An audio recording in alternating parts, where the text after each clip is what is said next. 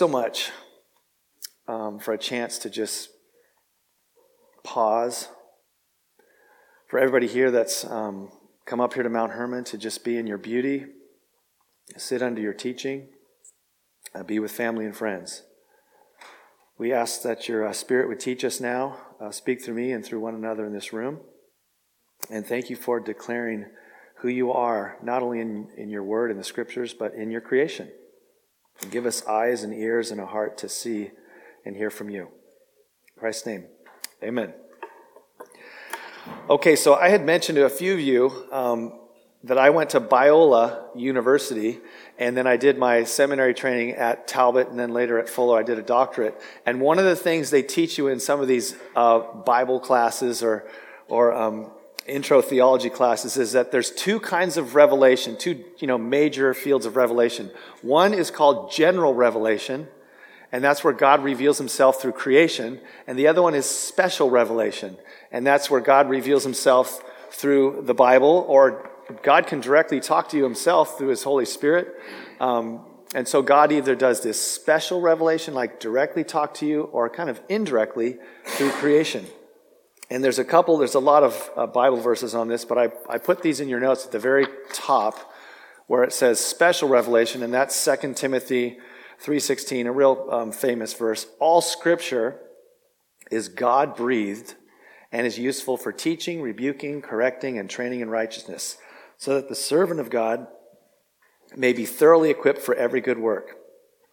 And, uh, and, and the verse right before that talks about you can, you can be um, led into salvation. So God's, He spoke to us through people in His Word. So if you say, I want to hear from God, boy, one of the best, easiest things to do is just turn to the Bible. And it's always good to get some training on how to understand the Bible, but um, the Bible is very, uh, very good and clear, and, and um, it's a real gift that God has not only given it to us, but preserved it through the centuries. That's a whole nother talk about the reliability of the Bible, but we can trust the Bible.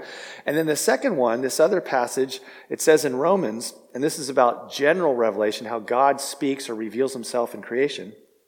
Again, a real famous passage. Since what may be known about God is plain to them because God has made it plain to them.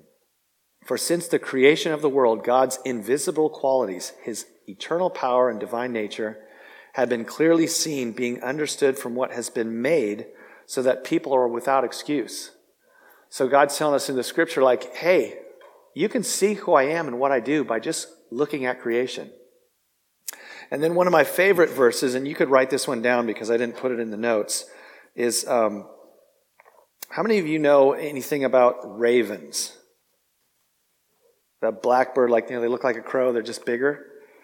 Well, you're going to like to learn about ravens. Jesus is talking to his um, disciples, and he says this. This is in Luke 12, uh, 22, if you want to write it down and look at it later. And he said to his disciples, Therefore I tell you, do not be anxious about your life, what you'll eat, nor about your body, what you'll um, put on. For life is more than food, and the body is more than clothing. And catch this this is Jesus.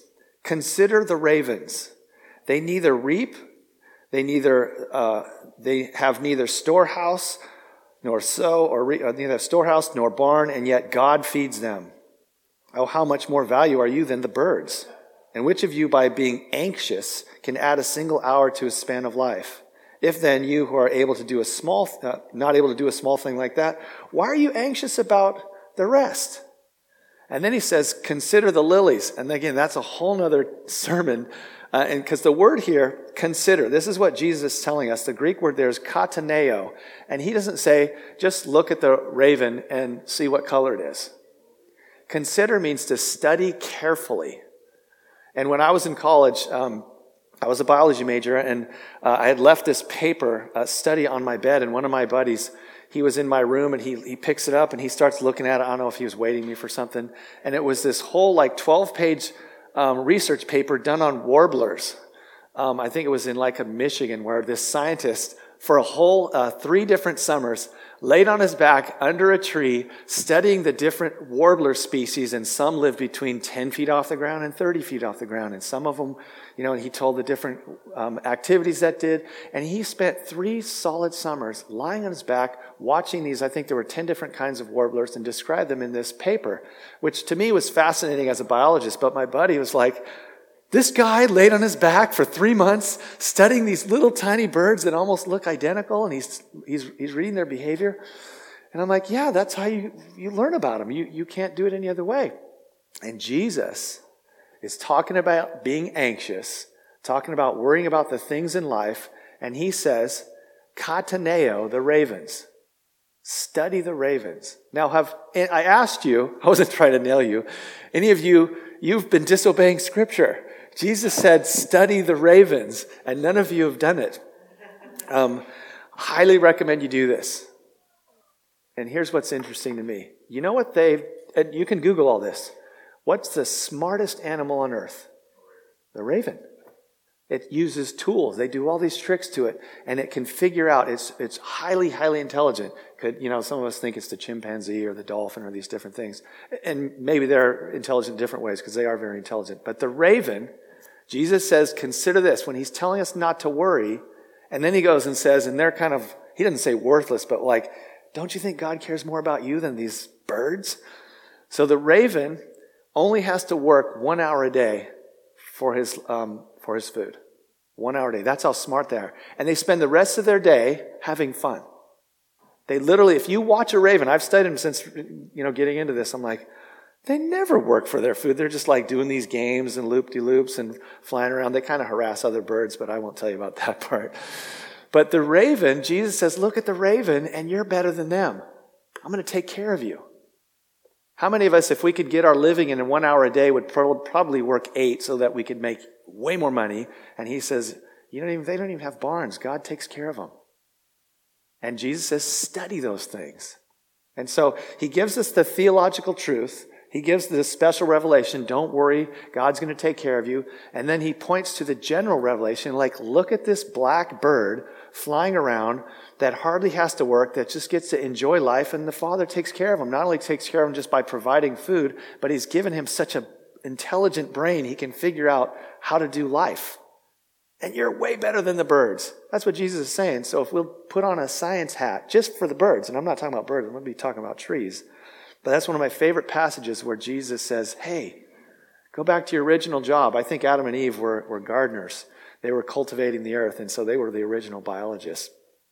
Um, so um, consider that when you're when you're looking at creation, um, especially if you're you know for me, I love to be in creation. If you're having a hard time connecting with God, that's why I think this place, Mount Hermon, is so good. You can't escape being in creation. It's just crying out. It's so beautiful. Who made this? How did he make it? Why did he make it? And it's so calming and peaceful. So, why trees? Um, I was, uh, our, like our church gets the, you know that magazine, Christianity Today? And um, so I get the emails from them, and it's a really good magazine to kind of keep you abreast of what's going on and give you information. And, and this email came across my desk, and um, and, and it caught my eye because it was about it was about basically an email to promote this book called Reforesting Faith. And if you're all interested in trees, it's this guy Matthew Sleeth. He's a medical doctor that was interested in in trees. And his pastor, unfortunately, was like, Oh, you're a tree hugger. Don't waste your time. And he kind of took offense to that and then dove deep into trees and gave us a wonderful book. And it's excellent theology. And his pastor since repented. Um, but here's, I'm reading this article, this email, and it says this Other than people and God, trees are the most mentioned thing in the Bible. I read that sentence and I'm like, what? I had no idea. I ask people that question sometimes. What's the third most mentioned living thing in the Bible? It's trees. There are trees in the first chapter, Genesis 1. There's the, um, the first psalm is about trees. Um, and then the last page in Revelation is about trees. Every major character and every major theological event in the Bible has an associated tree. The only exception to this pattern is Joseph, who's a, he's a big part in the Old Testament. There's nothing, nothing about trees in his story. And in Joseph's case, the Bible pays him the highest compliment because Joseph is a tree. It says he's a tree in Genesis 49 22. In fact, Jeremiah urges all believers to be like a tree, and that's the passage that we'll look at. And so, trees are hugely prominent in the Bible, and God, in His Word, is just trying to communicate with people. And so He does it through His own words, inspired um, of people, and then He does it just by trees. So, we're going to um, look at some trees and see what God has to say, and I want to inspire you to, to consider trees. So, the first tree I want us to look at, and I'm going to kind of walk through. It's not Jesus' last week, it's probably his last couple weeks before um, he's crucified. And there's uh, four prominent trees that pop up that I'm, again, you, when I'm telling you about these trees, I'm going to tell you about the biology of the tree. And so I want you to listen, you know, just out of curiosity. But then I want to tell you about the theology, what principles are being illustrated by this tree. And the first one, there's a bunch of them planted right outside the auditorium there. Um, you know, if you sit outside when it's really hot, or, at night, you're just kind of nice hanging out there. It's really great. Those are all, and those planters are sycamore trees, western sycamore. And we have a huge advantage. I should, I, I need to mention this to you. Where we are um, in California, we have almost the same weather um, and even biodiversity kind of plants that they have in the um, Holy Lands. It's probably more like Southern California, but um, so we're actually more to the north, like the actual Mount Hermon in in the, in the Holy Land. But you can. It's so easy if you look at our plants. We often don't have the same plants, but we have the same kinds of plants. We have really, really similar plants. So when you're reading about a Bible plant, we might someone might have imported it here, and then they go crazy because it's the same. You know, loves living here or you'd recognize, oh, like, like the, the lilies of the field, Jesus said, consider the lilies. That's like our California poppy. It's almost the same exact plant, grows the same way, does the same thing. So when you see a bunch of poppies, Jesus is saying, hey, those are beautiful. And why are they beautiful? Blah, blah, blah. You know, we won't say that. I'm tempted to. But the sycamore tree, they have those there. And the sycamores that are planted up here, those are planted by people, so they're not doing as well. They're planted on a hilltop, there's not much water, and there's cement all around them. So they're not, so if you look at those sycamore trees, you go like, eh, they're okay. This is a sycamore tree I want you to look at. Um, if you go down to Redwood Camp, that's where they would naturally be by the river. Or yesterday I was walking in Henry Cowell, you know, the state park across the street, right by the river. There's huge, some of the biggest sycamore trees I've seen in my life. They're gigantic. And a sycamore tree has that um, kind of like puzzle piece bark, a piece pulls off and it's really smooth. And they often grow laterally, even huge. And occasionally they get so heavy they'll fall that piece. But we're going to look at the story of who? Zacchaeus. So Zacchaeus, when he climbed the sycamore tree, he probably walked out on it because they go like this, or he could get up on it because they, they lean over like that. And the sycamore tree, this story takes place in Jericho. And the interesting thing about Jericho is it's right near the Dead Sea. And so you wouldn't think these trees have to grow by water. They'll all, they're all throughout California in those um, like coastal valleys, that, uh, rivers that go out to the ocean. You'll see a lot of sycamore trees like that, unless somebody plants them and hopefully waters them. Um, but the sycamore trees like that, they lean over. And so Zacchaeus ran ahead because he wanted to see Jesus. And then Jesus looks up and sees Zacchaeus says, Hey, I'm going to come to your house today. And then he went there and, and everyone was grumbling. If you knew who you were with, blah, blah, blah. And these, these sycamore trees have to have water. And Jericho, even though it's by the Dead Sea, one of the lowest places on earth, there's tons of springs there. In fact, they call it the city of palms because there's all this underwater, underground water. And one spring they said up to a thousand gallons a minute, which is incredible, even though it's in the middle of the dry desert. So this tree was thriving there. And as Jesus walked along the path, he was able to climb up. Oh, come on he was able to climb up this tree, and I have another one that I'll show you.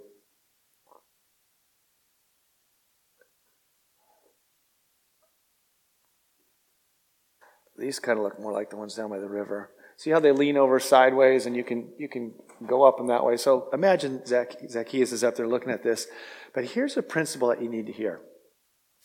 Jesus, the very last verse in there in the story of Zacchaeus, it talks about um, the son, Jesus came to seek and save the lost. So I make jokes on this tree that it's a sycamore. Ha ha ha. Dad joke. Only works in English. So um, Zacchaeus wanted to see Jesus. So he was seeking Jesus. And Jesus came to seek and save the lost. Now here's the thing about Zacchaeus. He was at the lowest place on earth, literally physically the lowest place, Jericho, the lowest city on earth, still is the lowest city on earth today. It's like 800 feet below sea level. Um, and he was the lowest person. He was a tax collector. He was the worst of the worst. So he's the worst guy and the lowest place, and Jesus went there even to find him. And he went up this tree that was in the lowest place, but able to thrive because there was water there, um, and able to climb so that he could see because Zacchaeus wanted to see. He was seeking Jesus, and Jesus was seeking the lowest person, found him. Amazing story of how the sycamore tree plays a big part there. Uh, the date palm. You guys know much about palm trees? They're a different kind of tree. They're a monocot, meaning they're like closer related to grass. They don't have rings. And that's a date palm. And the date palm is like, so Jesus um, healed, I think it was a blind person in Jericho. Um, so all these people are following Jesus. When he does miracles, it starts to get crazy crowded. And, and then he goes up to Jerusalem, and that's where they, uh, uh, Palm Sunday, they have this big parade, and they're welcoming him like a king because it's a real, it's a royal tree. And then, you know, they wave the palm branches. And we have a couple different kinds of uh, palm trees. Some palm trees, it kind of looks like this. Um, anybody like In-N-Out Burger? So they plant these there, and the palm goes out. Oh, there's red all over this. It looks like this. They're like, like kind of like a giant hand. This is a terrible drawing. but they look like that. So that's a, um, like a, it's called a fan palm. People are going to think I cut my hand.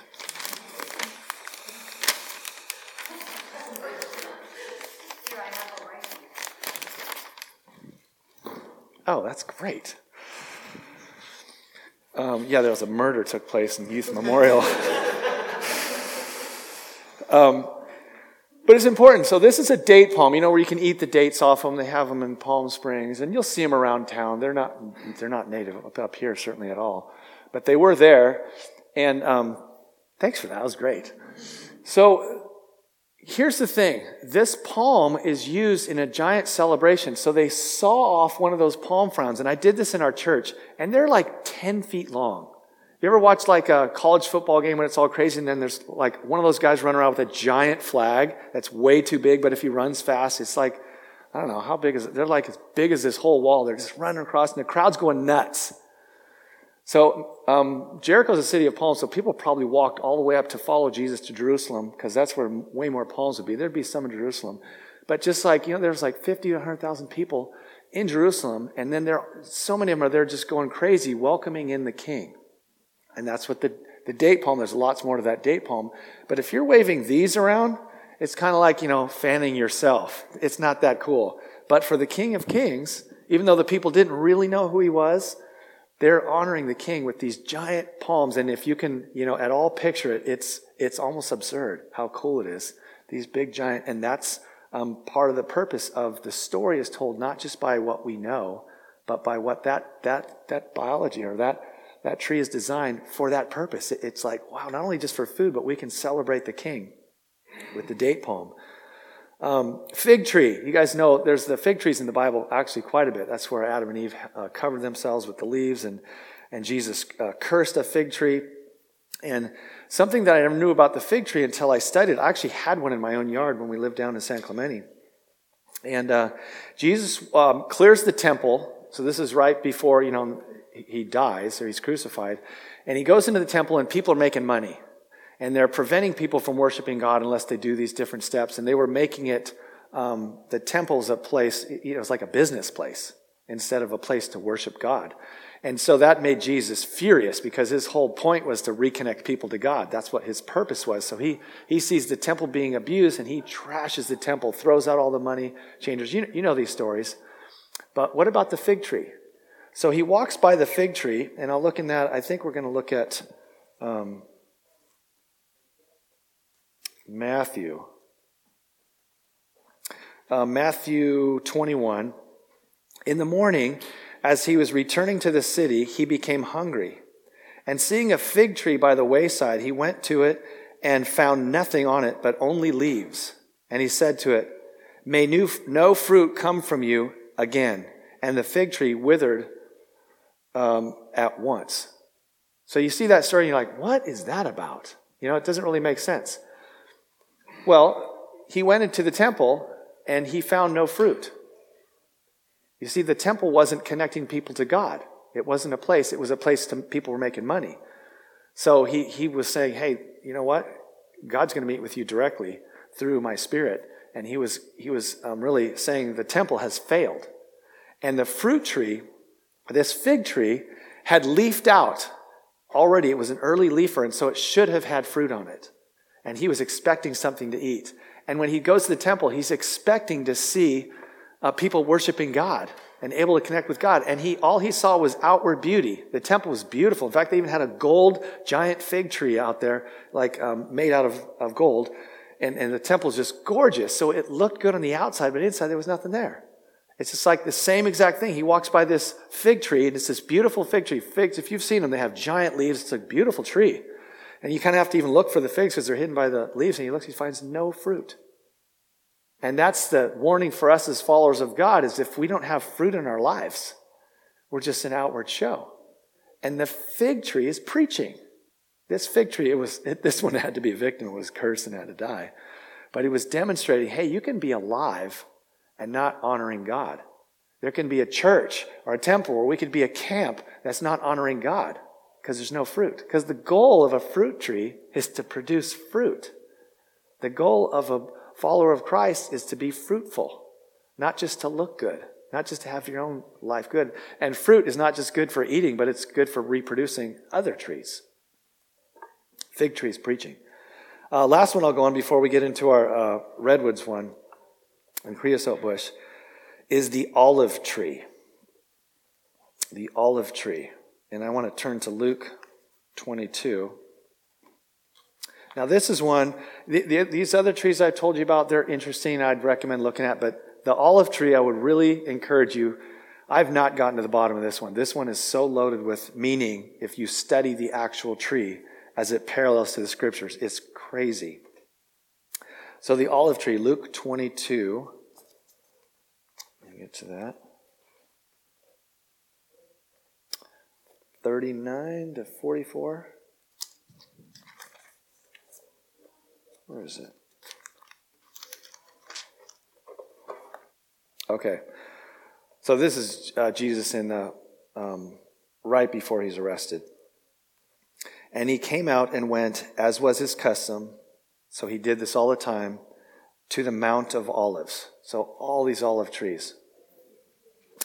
And the disciples followed him.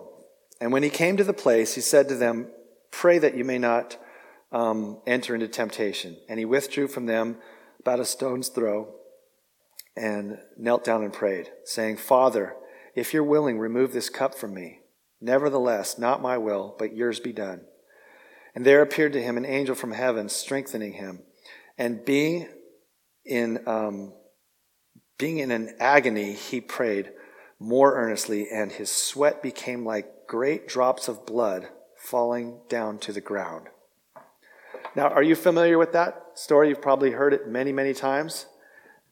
You know, it's like this if I was Jewish and I became a, a follower of Christ and I knew the Old Testament really well, so much more of the Bible would make sense to me because I would know the backdrop.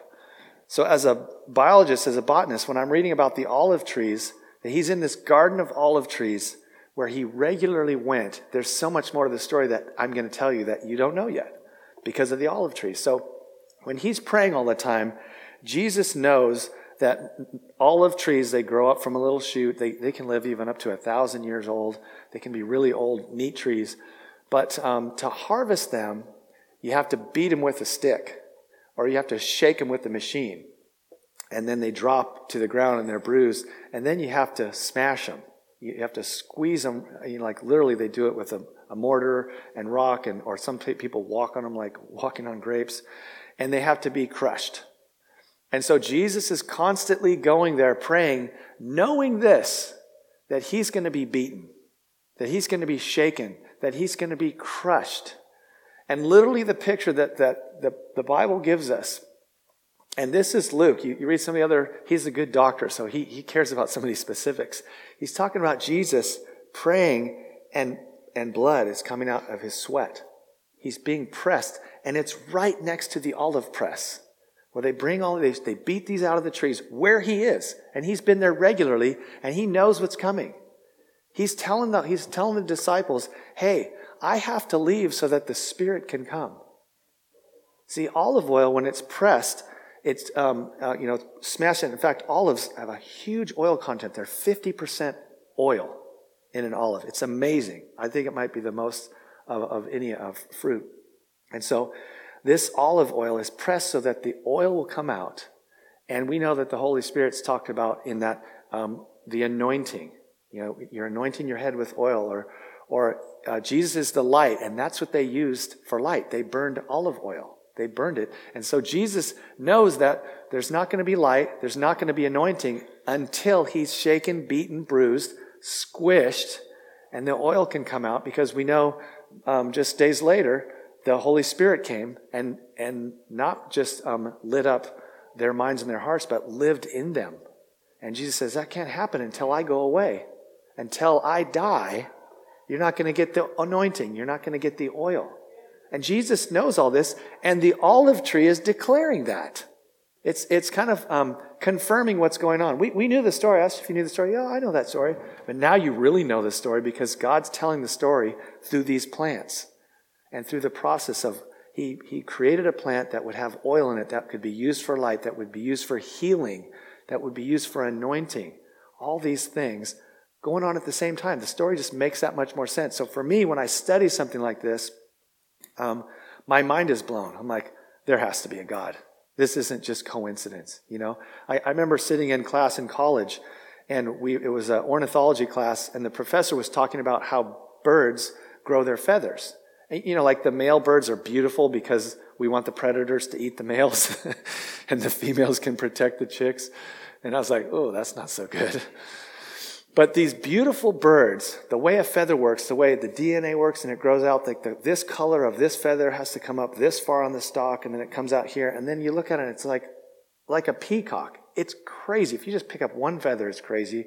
But look at almost any bird, the complication it needs to be to be that beautiful it's not just by chance, it's by design. And that's what I'm saying as I study and I look at these different trees in the Bible. I just have this thought I'm like, I wonder if that specific tree is in there for a specific reason. Maybe not. But m- most of the time, I, if I s- consider kataneo long enough, I find the links and I'm like, oh, this tree is supporting this theological truth go there. So it confirms it. And that's God as a communicator, revealing himself as many ways as we can uh, take in. So that's the olive tree. There's way more in there. Again, I don't want to bore you with too many facts on that before I get us into this one. If you have Bibles, I don't even know if there's any in here. Probably. Uh, I'll read it anyways. Oh, I have it in front of you. I made these notes. Okay, so this is this is one of the best um, pictures of what I'm talking about. There's a um, I think it's four verses. One verse is the, the special revelation. I mean, it's all special revelation because of scripture. But one verse basically tells you the theological truth. The next verse gives you the general revelation. Says, here's the truth in terms of seeing it as a plant or as a tree. And so I want to walk through this um, and, and help you understand how this works. But I don't want you just to leave here going like this. Oh, I, I'm convinced that trees um, communicate God's truth and it's connected in the Bible. That would be great, but there's so much more. I actually want us to get the truth. I want it to affect your lives um, as it's affected mine, and, and, and or you can help other people see this. You can help understand other uh, other people can understand God's truth. So, let me read the first uh, two verses. Cursed is the one who trusts in man who draws strength from mere flesh and whose heart turns away from the Lord. That person will be like a bush in the wastelands. They will not see prosperity when it comes. They will dwell in the parched places of the desert, in the salt land where no one lives. Okay. So, anybody know what a creosote bush is? No? Oh, one. Good. So, I would bet that you all do but it's such a lame bush, you don't care about it. so when you're driving through the desert, have you seen that bush before? It's, it's just, what do I say about that? I'm, yeah, yeah, that's why you forget it. It's kind of meaningless. And this is a great picture, actually. I didn't realize this till right now. So the creosote bush, oh, poor thing. It, you know, in a place like this, they probably get like a couple of inches of rain a year. And, and I went to one place in Baja, Mexico, Bahia de Los Angeles, and they get some, sometimes they don't get rain for three years. And these are there. So they can live on very, very little water. And they have these tiny little leaves. They're very greasy and oily. In fact, if I had to guess which bush was the burning bush in the Bible, it would be this one because um, they burn if there's ever any fire. There's no fire out there. Um, they're full of oil. Little tiny, tiny leaves. Um, their roots are extensive underground. And the reason that they live is they compete. Okay? And so their roots are actually toxic. And I didn't realize this, but look at all the bushes around them are all dead. So their roots get near there and they put out, um, you know, chemicals that will kill these other, other bushes. Because when it rains, it's like you got to soak up all the water because that's all you're going to get for a year. Or, you know, for, for a few months it'll rain the monsoon season and then that's it. So they've got these toxic roots. And so if you look, um, let me show you this other one. If you look, ah, this one doesn't show it either.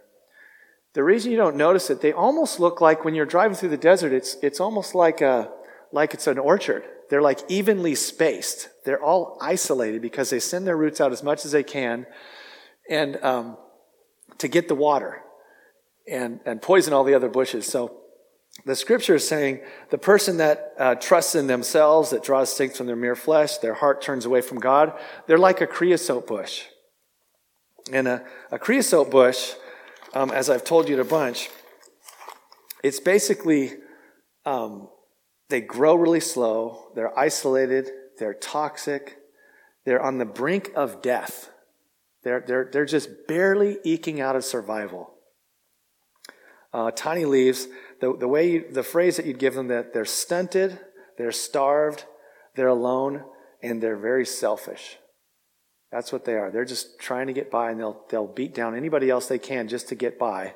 Um, they they live a pretty miserable existence. In fact, um, some people have dug these up and they've brought them to their house and they water them, and they get pretty big. they get like ten or fifteen feet high, and they're much happier um, when they're around something else. They do kill the other plants around them, though, so that's not so good.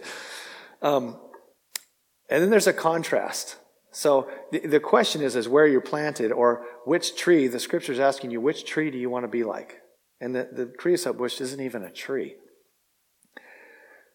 Verse 7 But blessed is the one who trusts in the Lord, whose confidence is in him. So that's the theological truth. They will be like a tree planted by the water that sends out its roots by the stream. It does not fear when heat comes. Its leaves are always green. It has no worries in a year of drought and never fails to bear fruit. Okay, so let's break that down. I know you guys have to know a little bit about redwoods, right? So I want to see what kind of knowledge we have in the room and I'll supply if there's leftover. Or there might be stuff I don't know. what. tell me about a redwood tree. Any facts that you know. You're all scientists now. I, I, uh, yes. So what does that mean? Yeah.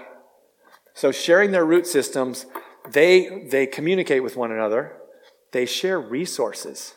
So the sick one is helped by the healthy ones. They, the scientists, when they dig down, they can't tell which tree starts and stops. They're just crazy intermingled. Very good. Yes, the bark is fire resistant. So we had fires here a few years ago. You can, I don't even think it's open yet, but Big Basin State Park, it ravaged through there. And the bark is kind of this, you know, what do you call it? Like kind of softish a little bit, but, and it burns, but it's tough to burn, but it doesn't burn so much that the tree dies. There'll just be pieces that burn, or if it gets struck by lightning, sometimes the middle burns, but the trees are fine. In fact, if, yeah, if you go up there, they're going crazy in Big Basin. Even though the fire, I mean, that was a terrible fire. We were here and evacuated. It was very hot, explosive. Yes, so fire resistant. What else? Anything about redwoods? Yes. So when the oldest one is either cut down or dies, the roots grow up and it, a bunch of new trees. So they reproduce really well. In fact, um, people that aren't from around here, they, you know, and we all love the trees, but like, gosh, they're like weeds sometimes. You know, like people that have them in their yard, like, oh, they're dropping stuff all the time. I want to cut them. Don't cut it down. You know, they, they're, well, this whole area was logged. You know, there's just a couple down in the canyon that haven't been, and it, look at it, it, looks great. It's come back. They are very resilient like that. They reproduce well. What else? Redwood trees. What's that? Yes. They're between 10 and 15 feet deep. That's, you know, what's like up to that bar right there? Let's just say, for example, by chance, we'd let one grow to the top of that roof, like maybe 20 feet. That's the deepest their roots go. And the tallest, that's another factor about them, they're the tallest tree in the world. The tallest one's like 380 feet. So that would be like this much roots for my whole body. You know, that's going to keep me up. And they're huge, he- so heavy. You know, those ones below day camp that the ground eroded, and so those fell. Like, imagine the weight of those things. I would not want that. But they all, they rarely, rarely fall down. And their roots are only 10 or 15 feet because they're community. They're all locked into each other. They're all holding each other up. All their roots are working together. Very different than our friend here, the creosote bush. That's probably why he's so short. He's got to take care of himself. What else about redwood trees? Or make some guesses. You're all scientists now. Yeah, that's right. Whole world. In fact, that forest is the quietest forest because their bark really absorbs sound. If you go down like I was again, I was at Henry Cowell yesterday. It's, even though there's tourists walking around, it's quiet, peaceful. Yes, tons and tons. They produce tons and tons of oxygen. In fact, I made that joke yesterday. I was walking some friends. We have some visitors staying at our house, and and my buddy's like, "Breathe deep, Luke." I'm like his son. I'm like, "Don't breathe too deep. You're going to get more oxygen than you're capable of, of, of processing." But yeah, they are a wonderful at um, taking carbon dioxide and, changing it into oxygen. Lots of them. Great, great fresh air. They clean the air.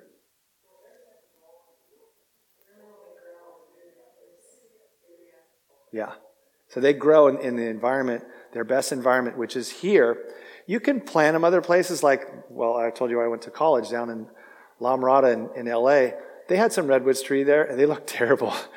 they require a ton of water. Um, you can't overwater them, by the way, which is pretty cool.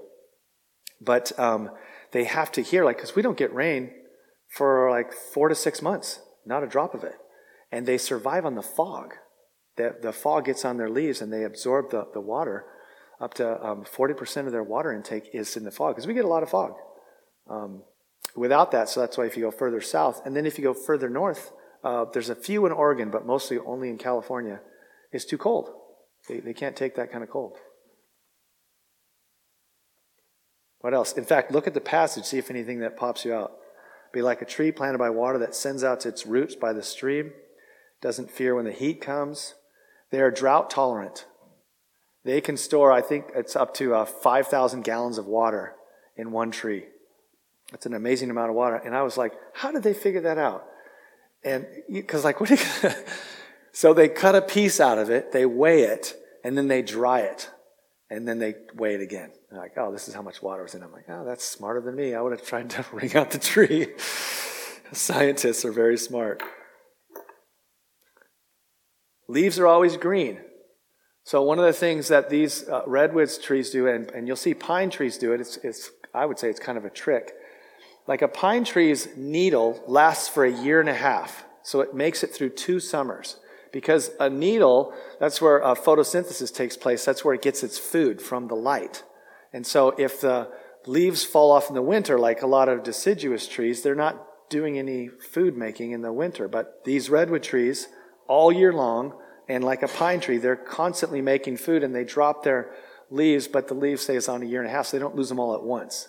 They lose the ones from last year and keep the ones this year and grow some new ones. It's brilliant, it's brilliant um, design. Let me see if there's anything else we we could do. Oh, uh, well, I'd said that they're the tallest. One of the things that that um, serves them well by being the tallest is they get the most light so they can have the most food. So other trees will grow. Like when they, whenever they cut this all down, um, it was a contest with every kind of tree. And you'll see um, like a madrone tree. You ever see those trees grow? They grow towards the sunlight and then they go this two sideways and then they fall, is a bummer if it's over your house. But a red tree, redwood tree, is one of the fastest growing trees on earth, but it'll just go higher, higher, higher, and then it uh, takes all the sunlight, and the other trees can't live. And they get too skinny and weak. In fact, if you walk down the forest, you'll see a few other trees, but they don't look that good because the redwood trees grow tallest and best to get that. In fact, they did a study, uh, some physicists said, what's the tallest a tree could physically get and still be alive? And they determined that 400 feet was because they have to pull the water up to the top. It, you know, it has to suck the water from the ground to the top. And they decided 400 feet. And of course, the redwood tree is three, the tallest one we found is 380. And is that a coincidence? It's just physics. It's that's how it works. Is a redwood tree. So as you're here, I want you to look at these four questions um, when it comes to this passage in Jeremiah. And then I want you to think about the creosote bush. Thankfully, we don't have any here. but uh, you'll encounter them in your life. Um, and I want you to contrast these four questions and take these away and maybe take a walk down by the redwoods because when you do that and you're sitting there, when you're doing that, consider like Jesus instructs us to do, like look at creation. Go down there. And if you want another passage, Psalm 1 is a great passage like this one. So maybe take Psalm 1, read that passage, and then do this study on your own. That way you don't get my answers. Um, so the four questions are this community love or bitter isolation? Community love or bitter isolation? Community is hard. I love it when it's going great, but being around people, especially as an introvert, I get kind of drained. And I just told you, like, uh, actually, he was the best man at my wedding. He's staying at our house, came up from Orange County, and they're going on to San Francisco, and they wanted to stay with us, so they stayed with us. It's been great having them there. I took them on hikes, and we've done all kinds of fun stuff. But I didn't get to watch the Warriors game the way I wanted to. I didn't get to eat dinner when I wanted to. There was noise you know, in our house. And so community costs you something. It's not easy. If you're the redwood tree that's very healthy and you have this sick friend over here, you have to send some of your resources that you would have enjoyed. It's sacrificial. It's not easy. The scripture's telling us this. The redwood tree is telling us this. The best way to live is not like this you can survive on your own and your own strength, and you maybe live for a while, but you're miserable. You're toxic. And so the charge that God designed us to do is to live in community. So that's that first question. Are we going to live in community love or bitter isolation? Even being at family camp, as great as it is, you're in a cabin or somewhere that's not as comfortable. You're eating when and what they tell you to eat. You're, you know, you're on someone else's schedule. There's people in, life, you know, there's hassles to community. Yet you come back probably year after year because the beauty and the wonderful part of community is, is fabulous. And so the obviously the, the takeaway is choose community love. Peaceful security or debilitating fear. Um, the redwood trees are, well, I told you they're the quietest forest. It's super peaceful there. But in their community, you know, they, they provide this ecosystem where they're providing for a, for a whole other whole bunch of other people. That's what God's called us to be as salt and light, is, is to make the world a better place. And we get the peace of Christ. We don't manufacture this peace, we receive it. And that's because we know He's going to always be with us. He says He's always going to take care of you. Jesus says, You can't even do the trick of adding an hour to your life, this simple trick. I'm like, That's not a simple trick. I couldn't do that. Just don't worry about that stuff. Look at the ravens. They're fine. They're happy. They hardly work at all. They're not worried.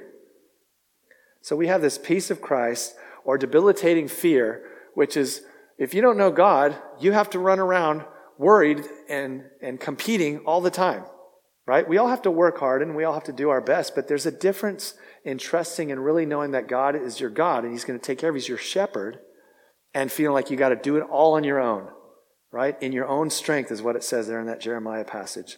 So we have a choice creosote bush or redwood tree, peaceful security or debilitating fear uh, godly dependence or fleshly independence. Uh, C.S. Lewis um, said once something about like, you know, the designer of the automobile made them to run on gasoline, or nowadays they run on electricity. and it's designed that way. And God designed people to uh, run on God. We're dependent. Uh, Jesus says, apart from me, you can do nothing. Right? So anything of any value has to be done with God, and that's a it's a blessing, it's an honor, but we can choose to try to live independently of God, and that's the creosote bush, living independent in our own strength. And I, I'll confess, I do this every day. Every hour of every day, I do things on my own in my own power, my own strength, and I make that mistake constantly because I'm in a hurry and I have my ways of doing things and what I want to do. And, and that's not the invitation. The invitation is God, empower me, be with me, and direct me, and I'm going to do this in faith with you. And, and I also do that throughout my days, but the, uh, the contrast is, is night and day. Um, living in my own flesh or living dependent on God. And then the last one hopeful abundance or oppressive scarcity. Imagine if this, I mean, it's a plant. I don't think plants have feelings or conscience or awareness. I don't want to take it that far, but I can't imagine this sense of this plant is one of like, oh, life's good. You get the sense that this plant is like, if it doesn't rain, I'm not going to make it. You know, in fact, if you've been to the desert mutts, they look like, that one actually looks really healthy, but they look like pretty scrappy most of the time. They're like barely alive, almost like in a hospital bed kind of all the time. And that's no way to live, is this oppressive scarcity, worried where my next meal's going to come from. We're in a drought now. We didn't get a drop of rain basically from January 1st through the end of March here. And, it normally pours. That's why these trees are so big. And so we're in a bad spot. I don't know where you guys all live, but it's probably dry there too. You're probably less than rainfall normal. And maybe it'll go the next year and the next year. Guess which trees will be okay? The redwood trees. They know where to get their water, they're in the right spot. And the key about these two different trees, there's no water. And Jesus equates himself, he says, You know, come to me and you'll never thirst. Not only will you not thirst, water will spring up out of you. He's talking about the Holy Spirit living in you and energizing, and empowering you. And that's the invitation. And I guarantee you, if this creosote bush had any kind of mind or will and said, Hey, do you want to live in the water? Yes. And as people, that's the invitation that God gives us. Hey, do you want to live by water? By this redwood tree that's happy and sharing and, and in community? Or do you want to be this creosote bush that's toxic and isolated and just scraping by? It's, it's a simple obvious comparison, but I'll tell you, as people, we don't always choose right. And as people who know God, we get to tell people this is when, when I talked about this at our church. I said, So, you know, some of you commute over 17 that live here in Santa Cruz, and you're in, in cars um, with people who don't know the Lord. And I'm like, You could point out a redwood tree. You say, Let's talk about redwood trees. What do you think about that tree? And then, and then you get over to Los Gatos side, there's some dry bushes over there, some chaparral looking stuff. You say, Well, tell me about that. That scrappy looking thing. You think people are like that ever? Like, that's a conversation that you can have because you're stuck in traffic. And I think creation is a way to talk to people without being pushy, you know, without like pushing your views on them. It's, it's just because it's God's creation. And like I said, most people love it. Most people are, uh, and they should. It's beautiful. It's great to be out in it. Um, last thing I'll say, and I want to read a passage here. It's in uh, 1 Peter.